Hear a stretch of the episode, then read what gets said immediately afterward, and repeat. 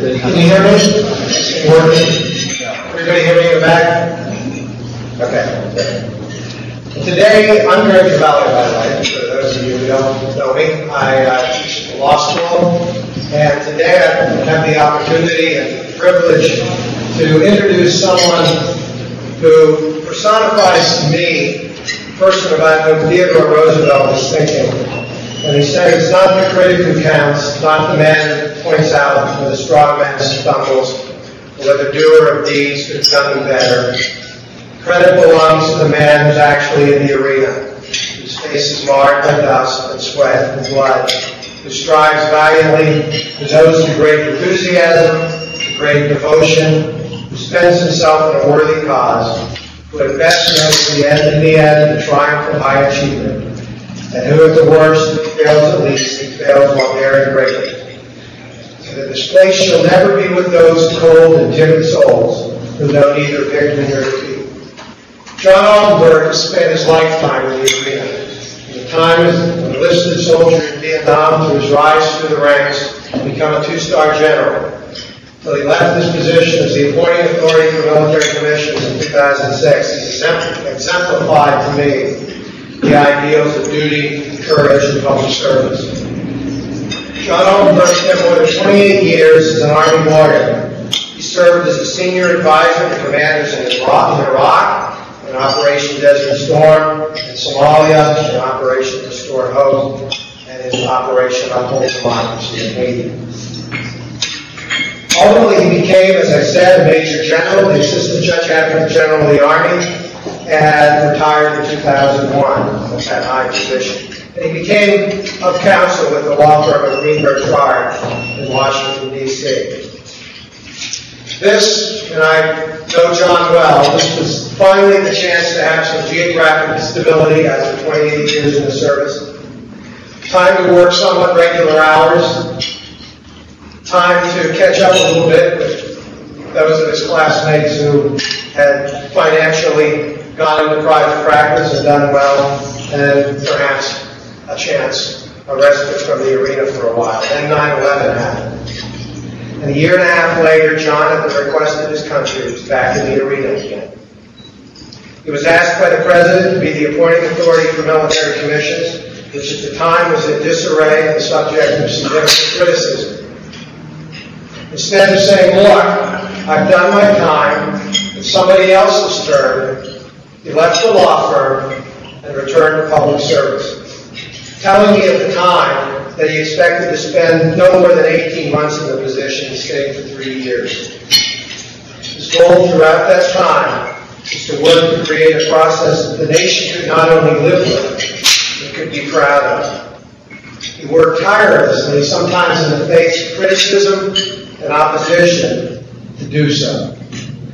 No one doubts that the military commission process today bears only slight resemblance to the process hastily put in place in November of 2001. John Altenburg, to me, over the almost 20 years that I've known him, has been a superior officer, a mentor, a colleague, a co-author, and a friend. In each and every one of these capacities, he's taught me something. It's my great privilege and honor to introduce my dear friend, John Altenburg.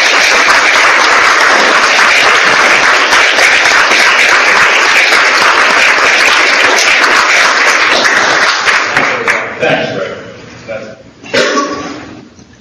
very, very special. Very special. Um, I have five children. Uh, they're all adults now. My youngest uh, was one of the one of those was also an English major. She's very concise in her language. She was in high school. She did a book report course in her sophomore year on the play Julius Caesar. And to give an example of just how curt my mother can be, named Molly Maloney Altenburg. How about that combination? Um, her book report for the play Julius Caesar was as follows. Julius Caesar was a great general. He won many battles. He gave long speeches. They killed him. Will not be a long speech. Uh, I, uh, Greg got me going in so many different directions. I, I knew I was supposed to talk for, he said, just ten minutes one place and twenty minutes another place. I come into a room here after doing a, uh, an interview for an hour this morning on WOSU. Greg, the also. And, uh, I thought this was a ten minute, on the way over, he said, "I'm going to talk for twenty minutes this afternoon at Rashana, minutes. What I'd like to do is, uh, I have some things that I want to talk about with regard to commissions and, and some things that happen there that I think will lend themselves to a discussion at the table based on what I've been told about how this functions, how this event functions. Uh, but I'd like to preface those remarks about the specific aspects of the commissions uh, by talking directly to the law students about some things with regard to uh, career development and, uh, and mentoring that, that I think will be useful to you. When I was a third year law student at the University of Cincinnati, um, I was pretty well satisfied that I wanted to uh, become a trial attorney. Uh, and so I thought the best way to become a trial attorney was the conventional wisdom, and I think still true, is to make your mistakes on behalf of the government, learn to try cases uh, representing the government and not individual clients or corporations. And so I was pursuing uh, that course of action with the Democratic city solicitor and the Republican county prosecutor in Cincinnati, and was on the road in the interview process to where it looked likely I was going to have an opportunity to prosecute for either one of them. Uh, and all it was going to require, as I discovered in the middle of that process, was that I sign up to be a Democrat or a Republican, which I have never done to this day. Um, and uh, I, I was still, I- quite frankly, I was willing to do that. I mean, I didn't care. It sounded like it was going to be a hundred dollar check. I said, yeah, I'll let you guys prosecute for a few years and then leave and not have to worry about it. And I heard somebody from the Army talk about what it was like to come in the Army as a judge advocate and that there was the opportunity to try cases. So I decided to pursue that, much to my wife's chagrin, who married me after I'd done my uh, conscript time, so to speak, in Vietnam. And the more I looked at it, the more I got into it, and when I finally was selected, I just gave up everything else and said, this is what I want to do, because I can get three years of trial experience, come back to Cincinnati, in a lifetime. And I won't owe anybody anything. I've done this on my own, and I'll have the experience. Three years became 28 years. Uh, and I say that to law students who are thinking about how they want to chart out their entire course. And my my advice, if you will, is don't. Just don't look too far down the road. It's all right to have some long-term goals, but keep them, them vague. Remain flexible. And what's important is to drill down on whatever you're doing. You don't know what you don't know. Lots of people have said that. It can't be more true than the beginning of practice law. You really don't know what you don't know. And I recall after working at one post for several years and being in a position where I was asked, well, what do you want to do next? I said, let me tell you what I don't want to do. I don't want to go to Europe right now. I have all kinds of reasons why I do not want to be assigned to Europe as a advocate. So first of all, I don't want to do that. And here's the three things I would really like to do next. Needless to say, I would be telling this story. I was assigned to Europe. Everything that I had thought about that assignment was completely wrong. And it was a very enriching and rewarding and professionally developing assignment. And when they came over to Europe, the personnel guys, three years later, said, now what do you want to do? I said, no, no, no. I said, I knew that was a listening. I said, what do you want me to do? I said, well, we were thinking we'd bring you back to work in criminal law policy in the Office of the Justice General. What do you think about that? And again, based on my voluminous knowledge, extraordinary experience, multiple contacts with all the people who knew what was what, I said, that sounds terrible to me. I would hate that job. And the colonel stood back shocked because all young, I was a brand new major at the time, want to go to OTJAG to work where the, where the generals are because that's how you meet people that are important that can affect your career and get the challenging uh, Department of the Army level assignments. And he was, he was stunned. He really thought that everybody that knew anything wanted to go to the Pentagon. And I, I will tell you, I was misinformed about what the nature of that job was. All that aside, he said, well, where do you want to go?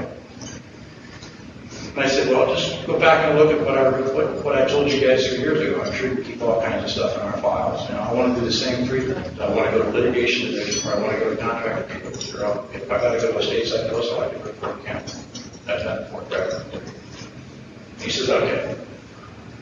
You know, every one of you knows that I was assigned to the Pentagon and criminal law. And it ended up being a great assignment, it ended up being rewarded professionally, enriching in every way. It was completely different from what I thought it would be, just as the previous assignment was different from what I thought it would be, because I didn't know. You know, and, and you have all these advisors that'll tell you, and there's all these conventional wisdoms out there, and none of it amounts to help beings. And so there are there are people who are your life who want to do a certain thing, and, and what I'm suggesting to you is that even if you don't get to do what you think you want to do, really apply yourself whatever you land in and drill down deeply and become an expert at something. Because I, I used to tell young lawyers working for me that I was going to give them a certain assignment within, for example, the legal assistance officer. I wanted them to become the expert in that office, in that organization on debtor-creditor relations. Or I wanted another one to work hard on landlord-tenant, become the expert for the office. Didn't mean they'd see all the landlord-tenant clients, but they would become like the, the person to go to for the other four or five attorneys in that organization.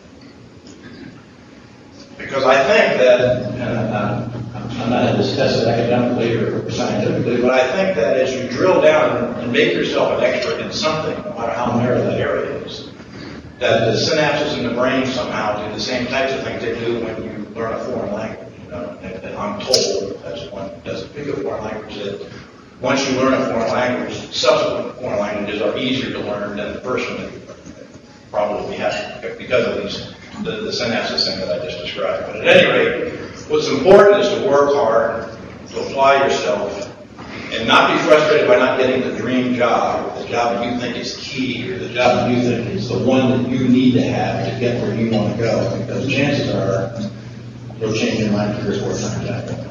And what's remarkable is to look back, not five years later, but ten years later, and especially twenty years later, on what on what very quickly goes by, and, and look at all the forks in the road that you didn't even recognize were forks. You didn't realize you were doing things, not making decisions necessarily, but just doing things that affected the course of your life, especially professional. And, uh, and, it's, it's difficult when you're 24 and 25 and, and perhaps older to, to, uh, to be patient and, and not to try to really nail everything down. And I just suggest to you to go into the practice of law, which is a noble profession, with an open mind. And if you, for example, the, private sector example, if you go to a law firm and you want to do litigation and somebody throws you into doing, you know, bankruptcy work, you know, become as expert as you can in bankruptcy. Show your legal skills, show that you can research hard, show that you can write, you know, and, and I, I'm convinced that hard work is its own reward, but hard work also is noticed by others who will move you to the right place and you'll have more opportunity. Having said that, I spent uh, several years uh, early on uh, as a litigator for the Army, almost eight years in the courtroom, and subsequently six years as a staff advocate at a, division and a staff advocate at. I'm chubby with what those organizations are because it's uniquely Army, but in one I had about 30 attorneys that worked for me, and the other I had uh, 45 attorneys that worked directly for me across six or seven functional areas, administrative law, international law, legal assistance, criminal law, and like. And uh, through all that time, um, what I did, especially those first four years, was the most important. And I recall a, a young attorney uh, when we in Germany, right out of law school, we'd been there about a year. He was prosecuting, we were both prosecuting cases. And his wife uh, called my wife one day and said, I'm going home with my mother. This is ridiculous. You work too many hours. I never see you. You go home all the time. And uh, the other bit of advice I have, by the way, is you know, make sure you get a great spouse. no, no one scored better than I did. I married way up. My wife said, well, let's go for a ride, Lori. So she and Lori got in the car, and they got out on Autobahn 5, well north of Frankfurt, and they drove down Autobahn 5 to Frankfurt, and past Frankfurt, finally turned around somewhere south of Darmstadt, and came back. And Diane told Lori that, you know, now is when Chris has to work really hard. Now is when he's learning his craft. You know, John went through the same thing. And I know, you know, it may seem like John's hard on it, but, you know, they've got to stay and endure these trials. And, and, you know, uh, surprisingly, go in at dinner time and take a, take him a, a, a bag lunch, you know, and let him take a half hour break at the office and then we go back home and let him work on, you know, and coach this gal through not leaving and flying back to Louisiana, but rather staying there and, and working with her husband. And it's not important what happened to them, although it's a happy ending as far as I'm concerned. They do have five children. He just retired as a full colonel. And it's remarkable, Judge Advocate was the leader, was really the lead lawyer going into Bosnia in 95 and implemented the lead. A remarkable attorney with a great career. But more importantly, the advice that Diane gave to that young spouse that now is has to work. If he works twice as many hours now, he's going to be a better attorney that much quicker. Now's not the time to ask him to cut the day short every day, because this is when you really learn your craft as early on, especially if you have to put in the hours. Uh, later, uh, my responsibilities were more in, uh, in, in context of providing advice, supervising uh, uh, uh, to speak, of great attorneys and, and figuring out how to package that and parse it and make sure that the executives that I work for got the right advice. In many ways, a senior judge advocate in the military is like a corporate counsel. It's not, it's not as much like the private sector as it is corporate counsel. And, uh, um, I, I will tell you that I found it much easier to give advice and to counsel and to advocate to senior military officers than I subsequently found it to provide advice and counsel to political appointees in our government. Um, military officers are trained to just do the right thing. Uh, in our business, the Advocate General was fond of saying, all you got to worry about is doing right. You don't have to worry about collecting. You don't have to worry about billable hours. You don't have to worry about working hard for a client and maybe that's not billable. And, and most importantly, you don't have to worry about collecting for that second time. All you have to do is get it. That's a great that's a great advantage of, of public service. Is that, that that is your sole consideration. Not really, but that's not the discussion. But but you don't have to worry about about billable hours and. Uh, I, I will have to tell you, the private sector has its own reports, and they're considerable. And I wouldn't shrink away from the private sector either. I'm not here to, to advocate only in the public sector. Uh, at any rate, uh, dealing with the political advisors, and when I finally took that job in 2004, uh, was uh, that's the most frustrating 32 months of my life. It was the time that I spent with commissions. I don't know where, where am I on the clock? If I we're 15 already. You're fine. I'll just, I'm, I'm going to tell a story that I haven't told you uh, about about commissions and about what happened. Uh, some things that, not that I've been afraid to talk about it, but it might be interesting for purposes of this discussion, and, and in terms of uh, getting lost in what you have to prepare for later. Uh, I was approached in November of 03 uh, by the General Counsel, Department of Defense, asked if I'd be the appointing authority. Uh, Nobody had talked to me at all before that. And of course, the President had published a military order in November of 01, which I thought was ridiculous and absurd on its face. The Department of Defense implemented some, implemented that presidential order with some regulations in March of 02, which made it much better, but there were still some problems with the presidential order, in my opinion. I was noticing already as a private citizen that there was a cowboy mentality in this administration. And I, I personally still believe that the people that were making those decisions were thinking 50 years ago to what military justice was like in the 40s and the 50s, and quite frankly in the 60s. Uh, and then they just thought, yeah, this is, this is what we need. We need a system where people are kind of automatically guilty. We need a system where the defense lawyers just kind of roll over and pretend to be defending and advocating, but in fact, everybody's going to be found guilty. I think literally there was some people in the administration that thought that. And as I talked to former colleagues who were working in the process, you know, I was just, kidding me, they really believe that? There was a point in time when late 03 when they finally had defense lawyers assigned to the six people who had been given a the president made a determination reason to believe they committed a crime. And they're going to go to military commissions. These the first six detainees were in that situation. there was actually a matrix that was drawn up by somebody that showed when they would be served with a charge and assigned a defense lawyer, and then 45 days later, the defense lawyer would come in with a pretrial and would offer to plead guilty. You know, and I remember saying that to Larry Morris, I said, you gotta. There's no way these defense lawyers are gonna come in there and plead these guys. The first thing a military defense lawyers are gonna do is they're gonna say the president doesn't have the constitutional authority to put these commissions on in the first place. That would be the first motion. And, and there'll be at least 15 or 20 more, most of constitutional proportions. And as you know, that's exactly what happened. You know, I mean, it, it, but the point is, people in administration didn't know any better, and they thought of military law as some inferior law, which at one point in time it was, quite frankly. And, and, and, and not so much the UCMJ in 1950 as the 1968 amendments made dramatic changes, and the subsequent court developed law. That's not even in statute, is what really turned the entire military law system around through the 70s and 80s especially to make it what it is today. And quite frankly, the only reason I agreed to consider the possibility of doing this job, and I didn't tell Mr. Haynes that, was that somebody had. And I just saw a lot of work by a lot of good lawyers, and as important, a lot of good commanders, a lot of good commanding generals and colonels commanding brigades going down the toilet. You know, as these guys corrupted military laws, they all had built it, and it's going to do it. And so that's why I agreed to take the job, because he said he thought much about.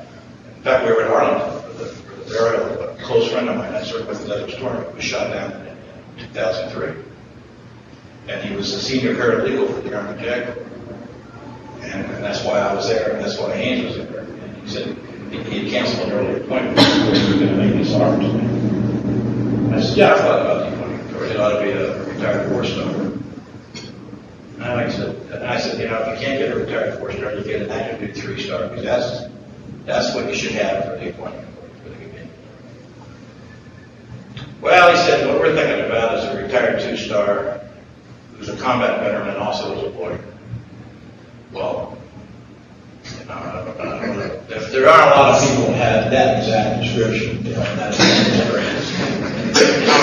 And knew where he was going with that. But that's when I, I agreed to consider it and uh, ultimately came with that job and had just great difficulty trying to get political advisors to change the system, political appointees to, to do anything.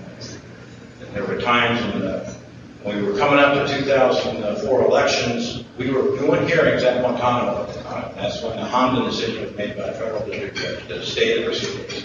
I subsequently stayed the rest of the three cases on my own. Uh, and, and we went into this lengthy litigation, but we had noticed already that there were some things that we thought we should change. And uh, John Edwards, and his vice presidential, in his role as vice presidential contender, had made the only comment that was made by I think either or any of the presidential, vice presidential candidates in that election. He said something about commissions and changing. It was a very vague comment, but there will be changes. Didn't say we do away with it, and so about a week before the election, I got, I put a team together and I said, let's start working on how we want to change. And I said, because if the Democrats win, first thing that happens with transition teams is they come in and they're ready to do stuff, but if you already got a package ready to go, you say, look, your vice presidential candidate said this two months ago, and here's the answer. This is what will help keep that campaign promise. If you implement these changes, you will be consistent with what John Edwards said. So we started working on it. The Republicans won, and for a day, I was like, oh man, here was this opportunity to get commissions right. We could have changed it. And then President Bush said something on Wednesday or Thursday after the election that seemed conciliatory. And I came back in with a renewed sense of vigor. Let's let's, let's push this forward through the administration. Now, this is kind of harmless stuff. It's not big. You know, commissions is a is a pimple on somebody's rear in the great context of all the political issues the administration to deal with. Let's see if they want to do this. And it's another big leap you uh, know, to the to the Congress and the Senate and so forth. And, and so we started working on exchanges changes and pushing through the administration. That involved meetings at the White House with Mr. Gonzales, who at the time was the White House counsel, Harriet Miers, uh, and the people from the Vice President's office who most of you for, you know, were really the sticking point in all of this kind of stuff. But those types of, of negotiations, so to speak, those types of attempted changes, uh, I couldn't have embarked on if I hadn't done the things that they really learned what I learned. My case in the military about advocating, uh, issues and advocating for clients and the like. And, story has an unhappy ending because I feel miserable. I wasn't able to affect the change that I wanted to to, to, affect. And uh, ultimately, I I personally believe that had they done the things that our organization put together and sent forward, which included one, modifying the presidential military order, I'm going to talk in detail some other time about what that have been. And number two, literally drafted almost a 200-page manual for military commissions, modeled on the manual for military horsemen. Had they implemented that, I believe that the United States government would have won the case on, not uh, the decision that was by the Supreme Court. And we would probably drag 15, 20 commissions by now. Uh, But it took that decision and the subsequent Military Commissions Act by Congress in the fall of '06 to get us, we're still playing around. It's, I'm I'm way past what I said I would. So let's, let's talk. Thanks.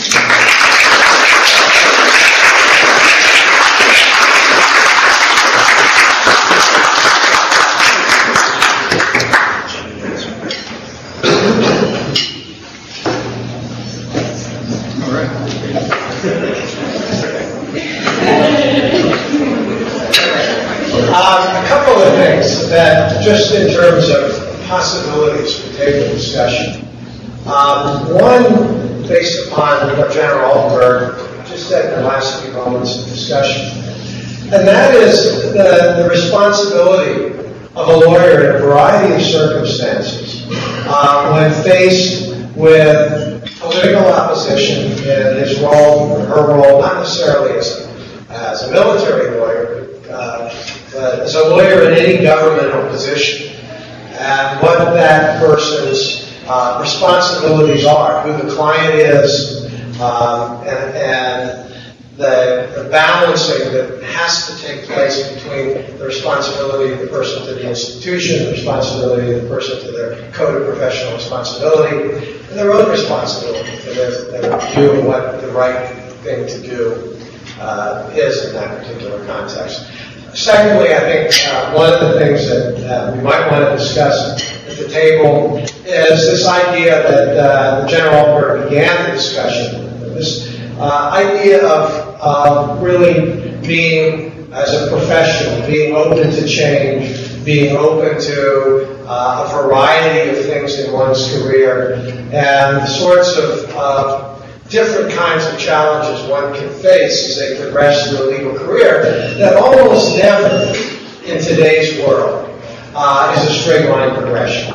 It, it simply doesn't happen in the way that it used to happen, where someone started with a firm out of law school and retired with that firm 35 years later. Um, that's simply not the way it goes. It's much more of a, a jagged, turning, uh, uncertain career. And I think the discussion between particularly the law students and the more senior lawyers sitting at the table um, uh, can be a you know, beneficial uh, discussion for both of them, particularly for the law students, as, as to how the career path for lawyers has changed. So thank you. We're going to have uh, some discussion, and then there'll be uh, brief questions and answers period. Uh, and we'll finish. Thank you.